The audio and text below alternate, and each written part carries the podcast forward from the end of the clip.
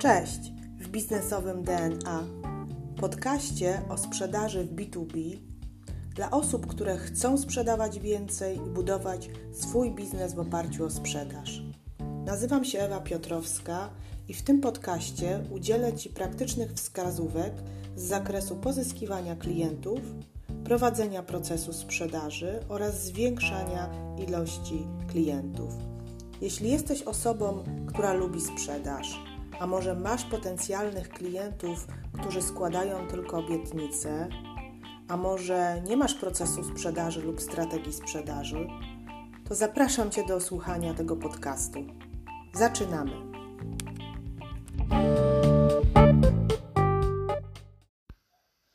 Cześć kochani, witajcie. W dzisiejszym odcinku opowiem Wam, jak przygotować ofertę, która sprzedaje, ale zanim zacznę omawiać poszczególne punkty oferty, to chciałabym Wam powiedzieć, co się stało inspiracją do tego odcinka podcastu, który nagrywam dzisiaj samodzielnie. Inspiracją była moja rozmowa z koleżanką Asią, która pracuje w jednej z korporacji e, firmy produkcyjnej i zmaga się z sytuacją, w której nie wie, jak napisać ofertę. E, oczywiście Asia jest handlowcem mm, w tej organizacji. E, bardzo zdziwiłam się tym, że nie wie, jak napisać ofertę, ale okazało się, że jest to organizacja z dużą tradycją i obowiązuje tutaj jeden wzór oferty od lat. Y, ta oferta została przygotowana y, jako standardowy wzór i przede wszystkim jest wysyłana w takiej formie do klientów. Ale Asia zauważyła, że ta oferta jest źle oceniana przez potencjalnych klientów. Y, uznawana jest za ofertę mm, no, nieprzyjazną, mówiąc w skrócie, więc podzieliła się ze mną z tą informacją, oczekując na, y, na moje jakieś tam wskazówki. I właśnie dzisiaj będę omawiała, jak wyglądała ta standardowa oferta, która obowiązywała przez lata y, w tej korporacji, w której pracuje Asia. I ale też będę omawiała, jak powinna wyglądać taka oferta która sprzedaje, ale to w dalszej części podcastu. Zanim zacznę, chciałam się odwołać do badań. Yy, przygotowując się do tego odcinka, yy, czytałam kilka takich badań, co powinniśmy poprawić w naszych ofertach handlowych B2B. I aż 65% nabywców, potencjalnych nabywców, klientów wskazało, to, że oczekuje dopasowanej oferty w odniesieniu do ich potrzeb i ich zainteresowań. E, no trochę zagmatwane to zdanie, ale mówiąc w skrócie, klienci oczekują ofert indywidualnie dostosowanych do nich, na pewno nie ofert standardowych, na pewno nie wzorów ofert. Bardzo często się zdarza jeszcze, że wysyłamy czy przygotowujemy takie oferty, wpisując tylko kwotę i e, wysyłamy taki standard do, e, do swoich klientów. E, dobrze, więc teraz wrócę do omówienia standardowej oferty, którą dysponowała Asia w swojej pracy i nadal dysponuje w swojej pracy. Czym ona się charakteryzowała? Po pierwsze, na samym początku, jak zaczęłam czytać ten dokument, to mm, trzy strony y, oferty opisywały firmę, w której pracuje Asia i prezentację tej firmy y, od strony jesteśmy najlepsi w tym, robimy to, charakteryzujemy się tym, i, I to y, w zasadzie był początek, tylko ten początek był bardzo, bardzo, bardzo długi, bo trzy strony opisujące firmę to jest bardzo dużo, ponieważ taka informacja nie interesuje odbiorcę. E, nieproporcjonalnie dużo informacji o firmie w porównaniu do tego, co oczekuje odbiorca, co oczekuje klient, jest bardzo dużym błędem i bardzo dużym problemem żeby klient chciał zacząć czytać dalej tą ofertę. Ale zanim przejdę, y, przejdę już do, do tej właściwej oferty, co było dalej po tym wstępie? Po tym wstępie um, opisany był ogólny zakres firmy, y, czyli czym się zajmuje firma, w której pracuje Asia, tak? Czyli robimy to i to, nasze produkty są takie i takie. I to, co mnie bardzo zdziwiło, to to, że w tej ofercie były opisane wszystkie produkty tej firmy. Czyli nie produkt, który Asia oferowała, swojej ofercie, który klient chce zakupić, tylko opisane były wszystkie produkty, a tych produktów było 8, więc bardzo dużo, dużo opisu różnych, różnych rozwiązań, różnych możliwości. W zasadzie czytając tą ofertę, to ja nie wiedziałam, na co ona jest, czego ona dotyczy, ponieważ zakres był, yy, był bardzo, bardzo yy, szeroki. Więc pamiętajcie, nie piszcie w swoich ofertach o wszystkich produktów naraz. Brak koncentracji na potrzebie klienta, y, a próba robienia tak zwanego upsellingu, czyli do sprzedaży, y, jest niewłaściwa. Najpierw skoncentrujmy się na tym, y, co chce klient, zaoferujmy to, czego chce, a dopiero w późniejszych etapach dosprzedawajmy. Nigdy nie robimy tego ofercie, ponieważ to rozprasza uwagę. Za duża liczba opcji dla klienta jest y, niewłaściwa. No i idźmy dalej. Y, dalej, dalej y, w zasadzie już nic nie było oprócz ceny, czyli, mm, czyli oferta kończyła się podaniem ceny. Było to w takiej tabelce przygotowane, goła cena, bez umotywowania, dlaczego klient tyle płaci i tak naprawdę za co płaci.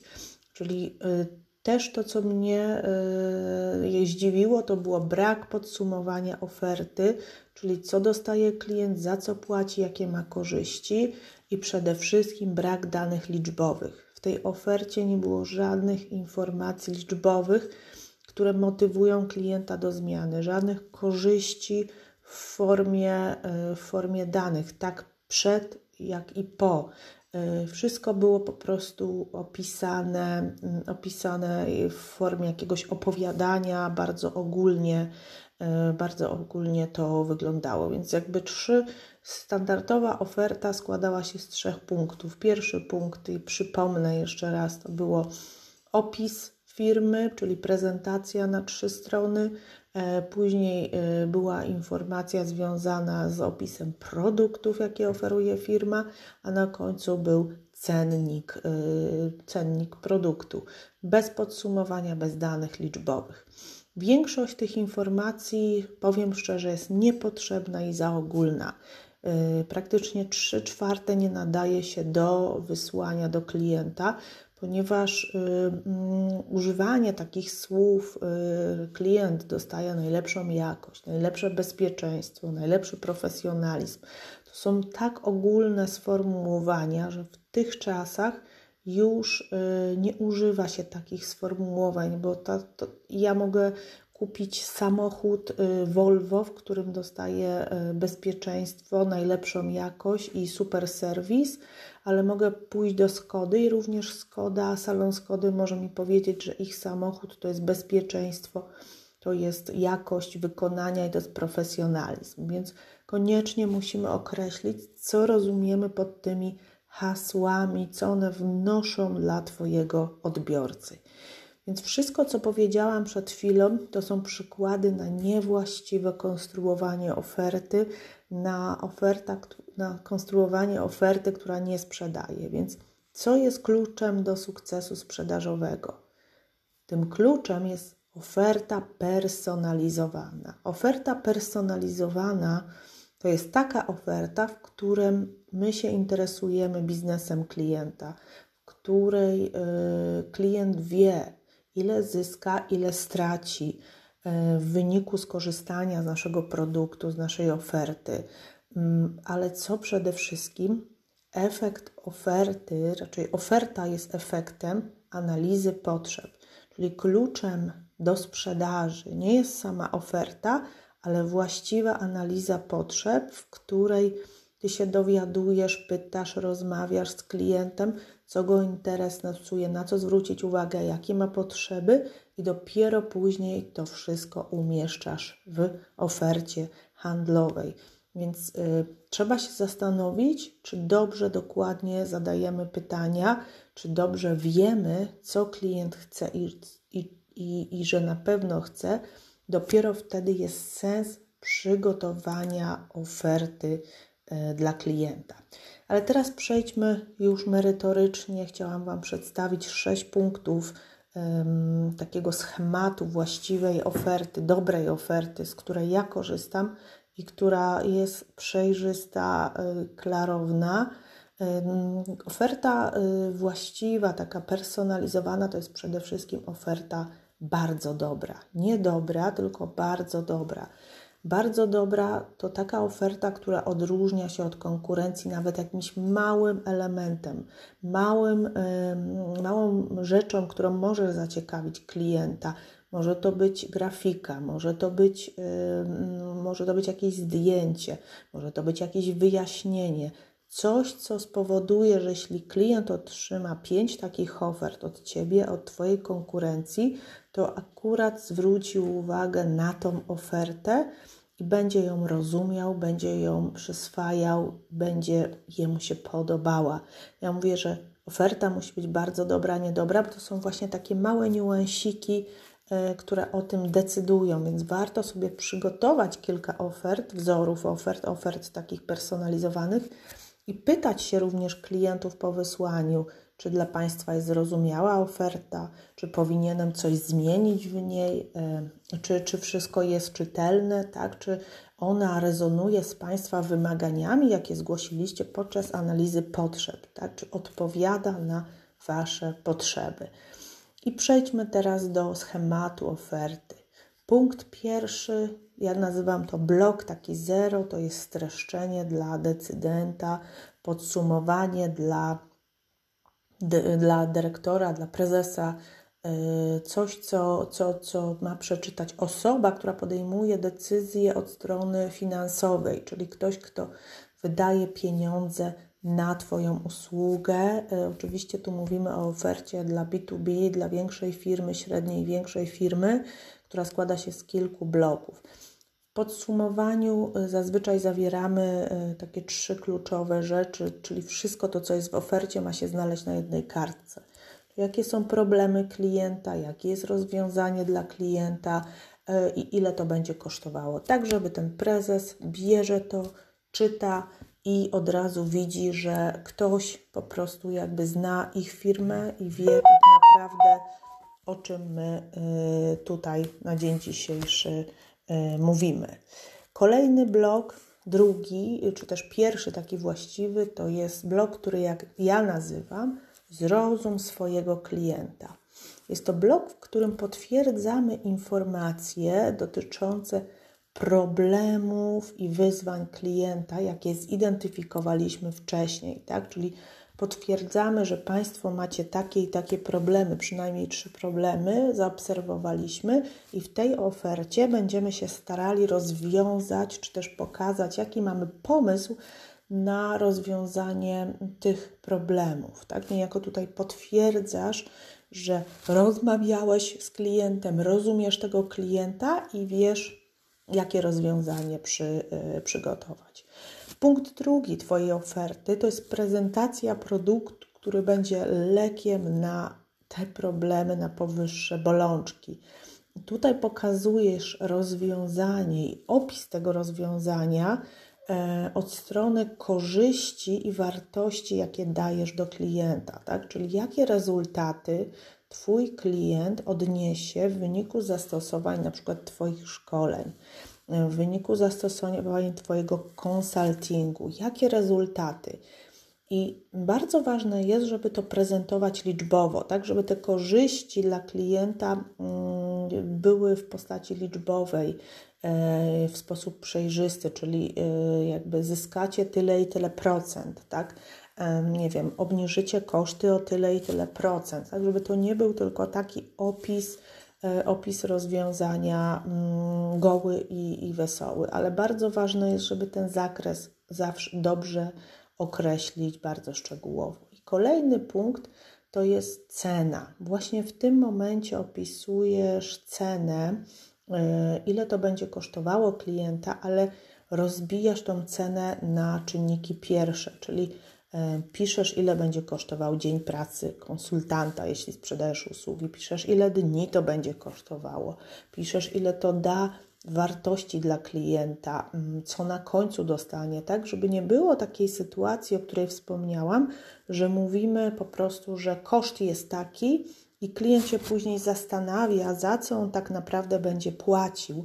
A wiecie, że jak sprzedajemy droższe produkty, wysokomarżowe, to koniecznie trzeba uargumentować, co jest elementem ceny, y, tak żeby, mm, żeby nie musieć E, później dawać rabatów, tylko e, żeby klient faktycznie zaakceptował tą cenę i, i sprzedajecie wysokomarżową, sprzedajecie dłuż, droższą usługę. Akurat ja jestem tego zdania, żeby nie obniżać cen, żeby starać się utrzymać wysokomarżowe usługi i rozwijać e, swój biznes. I w kolejnym punkcie, dopiero w punkcie czwartym, opisujemy swoją firmę.